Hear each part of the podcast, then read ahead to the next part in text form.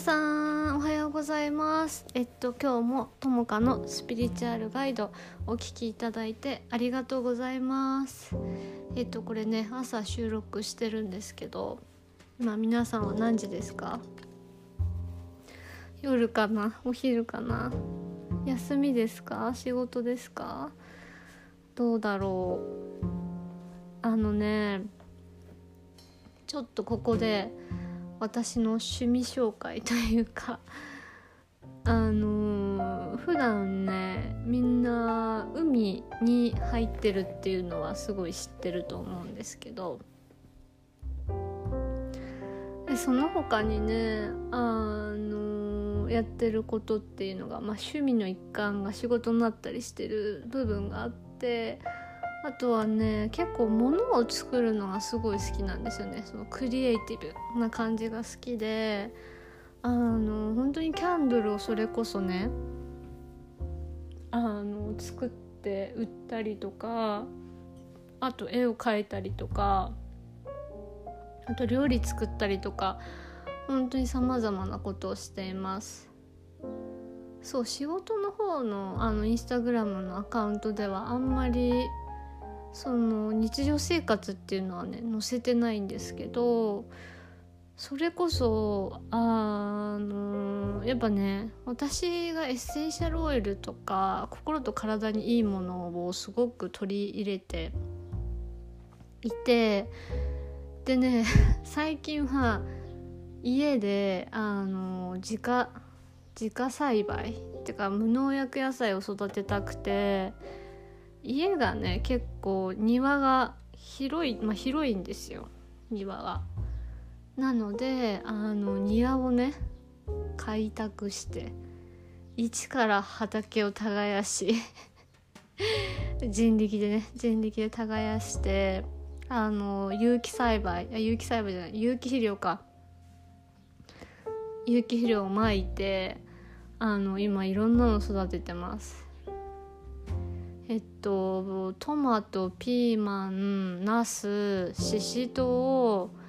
あとレモンバームハーブね。レモンバームあのセージあとなんだっけな。あとカモミールか。カモミールあとローズマリーラベンダー。とかあとお花も育てていて。でね私その作ってるキャンドルにすごいこだわりがあって。あの全部そのオーガニックなもので作ってるんです。そう。うん。であのソイワックスって言ってさ普通のパラフィンキャンドルのあのえっとワックス石油系じゃなくて植物性のあのワックスで作っていてでねあのそのソイワックスの良さっていうのがその火をね燃やすとあれなんですよ。えっとねその空気中のその不純物をね減退してくれるあの効果があるんです。そうそれですすも出ないしあソイワックスいいなって思ってあのソイワックスをね使っています。そう。であの一部のそのねあのボタニカルキャンドル今作っていて一部のお花はあの自分で仕入れてあのドライフラワーにしてるんですけどあのね今出してるキャンドルはあの自分家であの取れた花をあのドライフラワーにして使っていてなんか全部自分で一から やってみたかったっていうのがあってあすごい好きなんですよね。で自分がさほらね作るものってやっぱり安心安全じゃないですか。っていうのもあるし思いも伝わるしっていうのがあってあの私はあの基本的に全部自分で作ってるっていうのがありますキャンドルはね。でエッセンシャルオイルもあのエッセンシャルオイルのね普通のね売ってるやあの安いエッセンシャル雑貨のエッセンシャルオイルって健康被害結構あるんですよ。であのなので本当に私はそのドテラのエッセンシャルオイル使ってるんですけど本当にねドテラのエッセンシャルオイルねで本物本当に本物本物の植物なのであの使ったら本当違いがねあの分かると思う。うん。あのびっくりします。私はびっくりしました。で結構そのやっぱり「えドテラのエッセンシャルオイル使いたい」って言ってあの友達もねあの購入してくれる人もいるんだけど本当にね全然違います。そこら辺もねまた紹介していけたらいいかなって感じていてで私はねあのあまり感情的にはもうならない。昔はねすごいなってたんですけど今は感情的になるってことがねほとんどないんですけどでもそれでもやっぱりあのメンタルのバランスが崩れることはもちろんあるしそういう時どうしてるかっていうとやっぱエッセンシャルオイルで本当に 整えてるっていうのがあってあのエッセンシャルオイルでのケアは本当に必須。私になくてはならないものですねエッセンシャルオイルっていうのは。で本当にいいものなので家族全員ね使っています。うん。であの最近ねそのハマってること最近っていうかずっとハマってることはやっぱりそのアニメがねすごい好きで。あのずっとね見てます。で最近見たアニメで面白かったのはね「地獄楽」ってやっぱアニメであのなんだろうなその中国のそのあれあれ日本だけどその出てくるのがなんかねちょっとスピリチュアルっていうか昔の文化宗教とかその引用語行とかそういった概念が組み込まれていてあのやっぱ気の流れとかの話をしてるのであ面白いわこれって思って見てます。うんあと結構本読むのも好きですねあの勉強も多分自分はそんな勉強してるつもりないけど人によくいつもなんでそんな知識が多いのとか聞かれるのであの多分どうなんだろう、まあ、人と比べるもんじゃないけどでも勉強はしてるのかな無意識のうちでっていうのはすごくありますね。まあ、確かに YouTube とかもあの結構知識の YouTube を見たりとかしてるかな。それで結構でもなんだろうな。自分が知っとけば誰かが困った時パッと教えられるじゃないですか。だからそういうのでも見てるかなっていうのがあります。うん。で今日のそのテーマはその自分をね愛するためにやってほしいあのジャーナリングのすすめっていうのがあります。はい。でこれね以前もうね販売してないんだけどあの以前そのジャーナルをね私あの販売していた経緯があるんです過去に。でね今はもう製造してなくってあの廃盤になってしまってもう売ってないんですけどあのそのジャーナルのね一部のやり方を大まかなね一部のやり方をあの紹介できたらなと思います。あのねそのジャーナル本当にワークが1週間に1回ついてきて1週間のうちに1回自分と深く見つめ直すことができるっていうワークなんです。あのそうで深く1週間に一度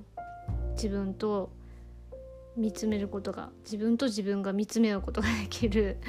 ジャーナルをね売ってたんですけどあのなんだやりたいことのタイミングでちょっともう製造をやめましょうってなりまして自分の中でも。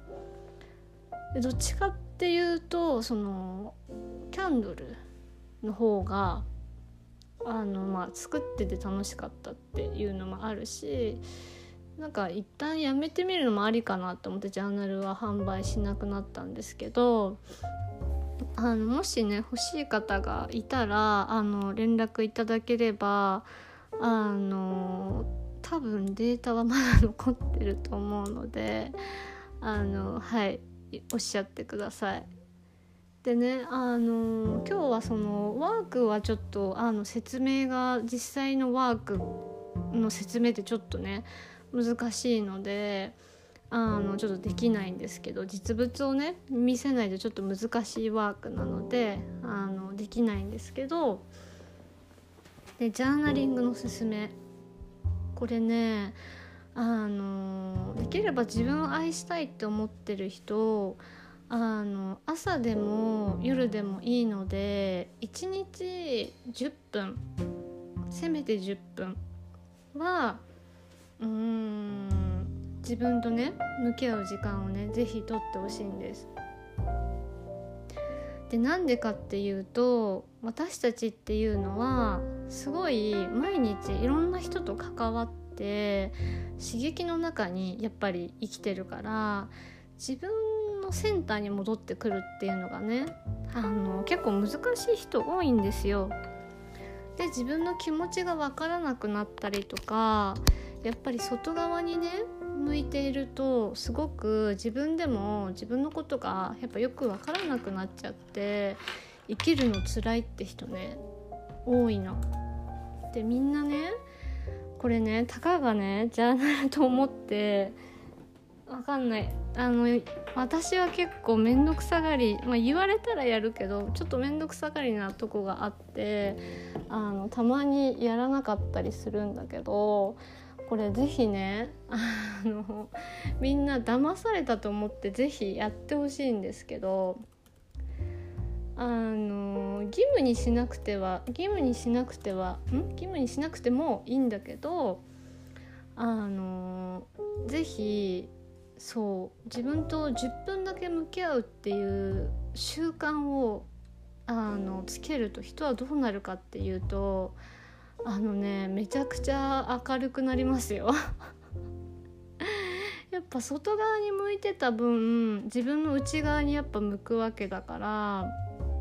まあそれだけでストレスが減るっていうのはね当然なんです。でねこれね本当に何回もみんなに言ってるけどあのコツコツにはねかなわないの。私たち人間っていうのは。毎日毎日積み重ねの中でやっぱやっていくっていうことが本当にあの大切になってきます。だから是非今から言うあのジャーナルのねやり方を是非ねやってほしいのであの紙とペンを今ね用意できますか？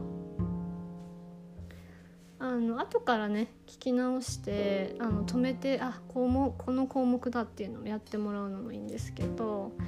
紙とねペンを用意してください。私はその間に ちょっと飲み物飲みます。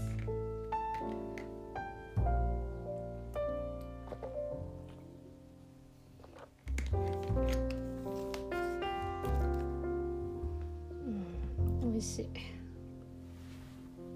はい準備できましたか？そしたらねまずあの今日の日付とあの曜日。であの朝か昼か夜も書いてください。まあ時間でもいいです。どっちでもいいけど朝か昼か夜も書いた日付の時間帯も書いておいてください。で天気は晴れかどうかとか天気についても書いてくださいあのねこのねジャーナリングのすごいいいところは見返した時に自己管理ができるっていうジャーナルで自分のね宗教を知ることができるんですあの人はね自分を知れば知るほど自分のうまい乗り方 自分自身の乗りこなし方を分かってくるのであの生きづらい人はね是非このジャーナル本当にあの毎日やってください。これ実際に心理学のあのその心理療法っていうものなのかな。でもよくあの自分のチャートをつけるっていう概念があって自分のリズムを知るっていう部分ですね。それでやっぱ使われてるのと一緒なのであのぜひねやってみてくださいはいであの天気を、まあ、書い書いたら次は今日の自分の気分とか体調を書いてください。うん、そう今日の自分の気分とか体調をあのありのまま書く。でねこのジャーナルのポイントはいいことも悪いことも全部ありのままで書くこと感じたことを全て書くことあの全てのジャッジを取り外していい自分でいなきゃも外すで悪い自分ダメだなも全部外して本当にありのままの自分を書いてください。なんでかっていうと過去の私はね ジャーナルなのに本当に前向きなことしか書いてなくて見返すと。であの時ねその日記だけでも本当に思ったこと書けばよかったってすごい思ったんだよね。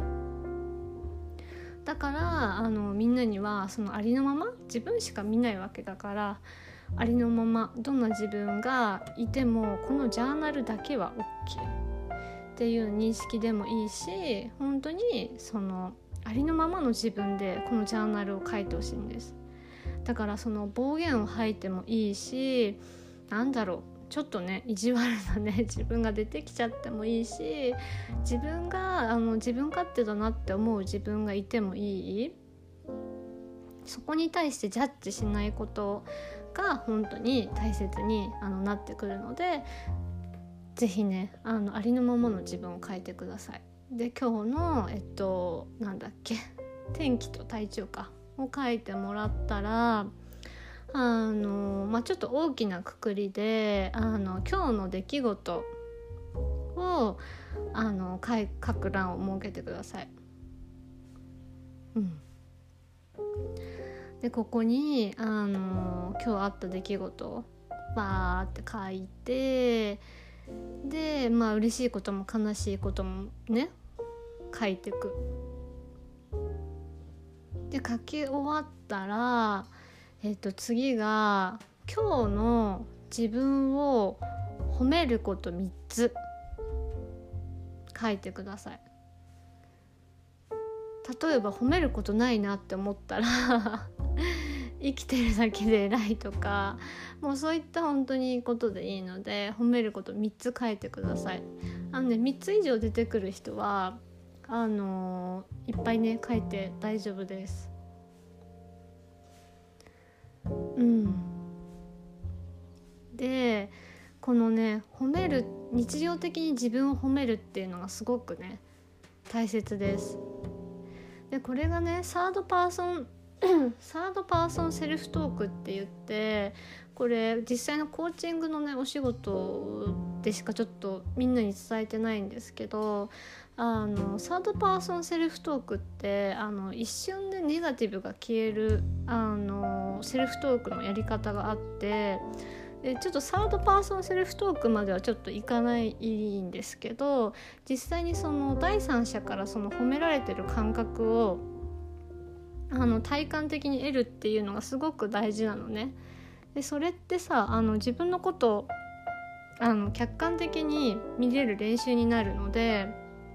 コツは自分を俯瞰してみてあの今日の自分ってすごい頑張ったなとか第三者目線で自分のことを見た見てもいいし、まあ、自分ね内側から今日の自分本当頑張ったって思って書いてもいいしとにかく自分を褒めるっていう認める自分を褒めて認めるっていう行為をとにかく毎日行ってください。うん、そうでこれがねすごいいいので 自分をその褒めるっていうのを3つ。いっぱい書ける人はねいっぱい書いて大丈夫です。でね次は自分を偽る言葉。偽るじゃない。間違えた。自分をいたわる言葉。自分をいたわる言葉をあのかけてあげてください。例えばなんだろうな。なんか本当にいつも「ありがとね」とか「なんか本当にいつも頑張ってるね」とかあのそういう感謝ですね。感謝。自分に感謝する言葉をあの一つ書いてください。でこれもねいっぱい出てくる人はいっぱい毎日書いてください。うん。で書いたら番外編ね。これはできる時だけでいい。毎日やれればなおいいけどこれはできる時だけでいいんだけど今日自分に対して行ったセルフケアについて書いといてください。例えばこのねセルフケアも本当にうんいろいろねやり方があってその人によって違うんだけどそのセルフケアっていうののね効果がどういう効果っていうとやっぱ自分をなんだろう自分で自分を大切にする時間を持つっていうことは体でも心でも頭でもやっぱりその認知させる能力っていうのがすごい上がるんですよ。自分自身で大切にし自分のこと大切にしてるぞっていう実感をあのやっぱりね身につけなきゃいけないのでそうでそこでセルフケアってすごい大事なんです。だから例えばあのお風呂ゆっくり浸かるでもいいし例えば今日は自分のためにちょっとお水多めに飲むとかあの自分のためにしてあげたいことをセルフケアで1個書いてあのやあなんだろう次の日やってもいいし今日やったセルフケアみたいな感じで書いてもいいです。これをね必ずやってあげてください。で最後は最後書き終わったらふーって深呼吸吐いてはあなんか朝だったらはあなんか本当に自分ってあなんか生きてて愛おしいなとか毎日頑張ってるなって思ってギューって今日も頑張るぞとか今日も無理しなくていいんだよとかいろんな優しい言葉をかけてあげてギューって自分をセルフハグしてで夜もし夜書いてる人はあーなんかもうこれかけて本当に幸せだなってこれ書いてる自分本当になんかね尊いなとかとにかく自分に対して優しい言葉を朝もね夜もかけてあげてでセルフケアもしてであの最後にセルフハグをしてあの終わりにします。うん、でねこれ聞いてた人気づくと思うんだけどこれ毎日やったらどう？たっ1ヶ月続けた続けることが毎日できたらこれさどんな効果が訪れると思う？たった10分で。ねえ想像つくと思うんだけど自分のことすごい愛おしく思えたり大切に思えてくるさ感じしない？この話聞いて。私はこれね本当に大切だなって思っていてこれね実際ね認知行動療法のちょっとテクニックに近いんです実際の行動に移してるので自分を褒めるとかセルフケアのその行動の部分が入っていってで自分のその褒めるっていう部分はね認知をやっぱりね変えてるっていうことにあたるんですよ自分のいいとこを伸ばすって。でセルフケアで自分を大切にできるってことは当然こう認知のね部分と行動の部分がやっぱり一緒になってるでしょ？これってね本当にあのちゃんと続ける、まあ、ちゃんとじゃなくてもいい、まあ、緩い感じでいいんだけど自分のためにコツコツやるとどういう効果が起こるかっていうとやっぱり自分自身のことを大切にできてああ自分って本当に愛おしい。本当に自分が生まれてきてよかったっていうあの本当に未来がね近くなるんですよ。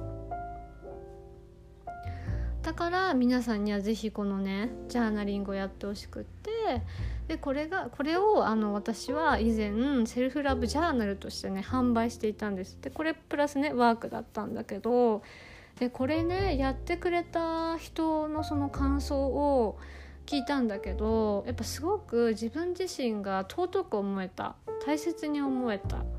自分自身をその自分で認めることであの安心ができたって。でねこのあのセルフラブジャーナルのすごいことが振り返る。振り返ることができてあのこれねちょっと今グラフの説明ができないからあれなんだけど実際のそのセルフラブジャーナルはあのグラフがねついててあの自分の振り返りができるんです。この日が体調悪かったとか1ヶ月の。だから皆さんも是非ねその1ヶ月これ続けてみてそのあ1週間でもいいよ。例えば1週間続けてみてこう振り返ってみてそしたら思った以上に自分は頑張ってるしあ1週間の中で仕事がこういう感じの時こういう気分であこういう感じで天気と自分って絡んでいてあじゃあこういう時に自分はもうちょっとこういうことしてあげたらメンタルが保たれるとか元気になるんじゃないかとか分かるじゃん。あの本当にこれをコツコツやっていくと本当に自分の愛しさが増すしとっても面白いです。とにかく自分の大切さ自分の尊さ自分を認めてあげるその心強さっていうのがねあのできるので是非ねそのこの心のお供としてあのセルフラブジャーナルをあの唯一のね友達みたいなもうこの子がいれば大丈夫ぐらいな感じでお守りとしてねこのジャーナルをずっと続けてほしいんですよね。あのできれば ずっとでもまあどこかのタイミングで多分みんながあの元気になるっていうか、まあ、元気になったら多分必要なくなる時も来ると思うんだけどあのやっぱりねセルフラブのそのジャーニーっていうのは一生続くものなのでどこかのタイミングで例えば、ね、やめてしまってもまたここのね原点に帰ってきてもらえたらいいかなってすごく感じています。うん、であの私のその6月のねいつからちょっとスタートかってまだ決まってないんだけどその6月中にスタートされるそのセルフラブジャーニーのコースもあのこんな感じになっています こんな感じでこういうのをベースにどんどんどんどん自分をあの大切にして癒していくっていうコースに、うん、なっています。で自分自身の内側からね本当につながっていくっていうのがあるのでだから本当にそうですね自分とつながるっていうのの尊さをまずこのジャーナルを通じて3日でも1週間でもいいから是非やってほしいです。でね是非やった感想をね教えてほしいんですよ。どうだったかっていうの。そうであのどうやって書くんだっけって忘れちゃった人もう一回これをね再生してあの繰り返し一緒にそのワークショップみたいな感じであのやっていけやっていただけたらいいかなってあのすごく思います。うんあのね自分を大切にするやり方もそうだし自分を愛するやり方っていうのもあのやっぱりいろいろあるんですよ。いろいろある。でもみんな一人じゃ続かなかったら難しいでしょ だからあのこういうねポッドキャストをお供にあのぜひねみんなでまずじゃあ3日からやってみてください。3日。で次1週間。で1週間やってみてどうだったかっていうのをぜひね教えてもらえたら本当に嬉しいです。うん。で次ね次は1ヶ月とか。あのどんどんどんどん日常にね落としていくっていうのがすごく大事なのであのうん続けていってみてください。はい今日はねセルフラブジャーナルのあの説明というか自分を愛するとか自分を大切にするためにジャーナルをまず始めようっていうのがありますそうそう私もね初めそういうとこからでしたよ日記つけるって。だからみんなねやってるかもしれないんだけどあの認知を変えていくっていうのと行動で自分を大切にするっていう部分を多分みんな知らないと思うのであのこのジャーナルのポイントってそういうとこなんだっていうのを覚えてほしくてで認知のね自己認知の変え方ってどうやってやっていくかっていうと自分を客観的に見るっていうのがすっごい大事なんですよ。第三者。だからサードパーソンの存在で見るっていうのが大事でなんかちょっとサードパーソンの話したんだけど自分を褒める時はあの本当にねあの自分頑張ったなって本当に思う部分も書いてでもっといいのはそれ本当に自分の内側からで自分頑張ったなっていうのとめちゃめちゃ自分から自分を引き離してっていうか外から見てる自分を見てあーめちゃめちゃ頑張ってるっていうのを何個か見つけるのが本当にはね理想なんですけど慣れてきたらあのぜひねこのやり方でやってほしいなって思います。そう認知を変えるっていうのはそのサードパーソン自分を客観的に見るっていうその第三者の目線で見るっていうのがねめちゃめちゃ大切になってくるんです。うん、これもね特訓 特訓いや練習本当練習なのであのぜひやっていただければいいかなと思います。てか初め慣れないうちはこのポッドキャスト聞きながらやってもらうのもねいいかもしれません。あのこういう知識をね意識的にちゃんと使って書くジャーナルと書かないジャーナルってやっぱ違うのであの全ては意識からだから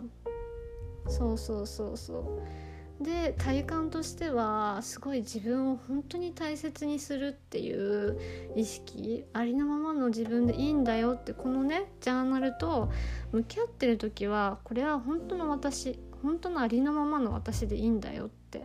あの全部何でも受け止めてくれるその存在親友でもいいしそのこのね本本が紙かわからないけどみんなが書くのは。この子がこの人がこの子この子があの全部受け止めてくれるんだって思ってもうこの子がお守りと思ってあのぜひね書いてほしいなと思います。うん本当すごいですよジャーナル前に続けると。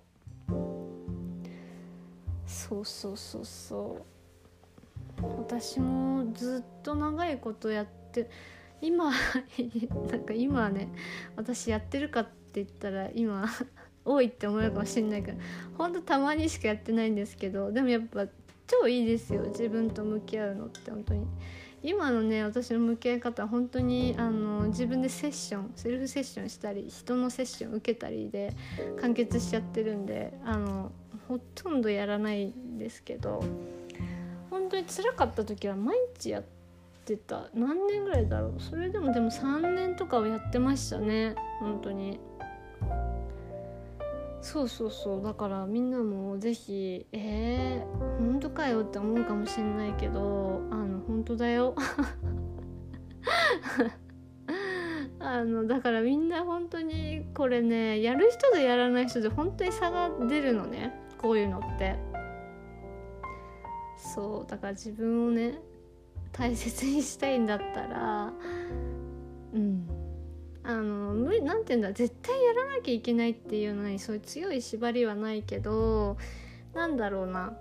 そのやっぱ自分に対しての在り方だよね。自分のためにやるぞってなるのかそれともなんかうんなんかいいかなってなっちゃうのかっていうのでまた自分に対してのでもそれも在り方じゃん。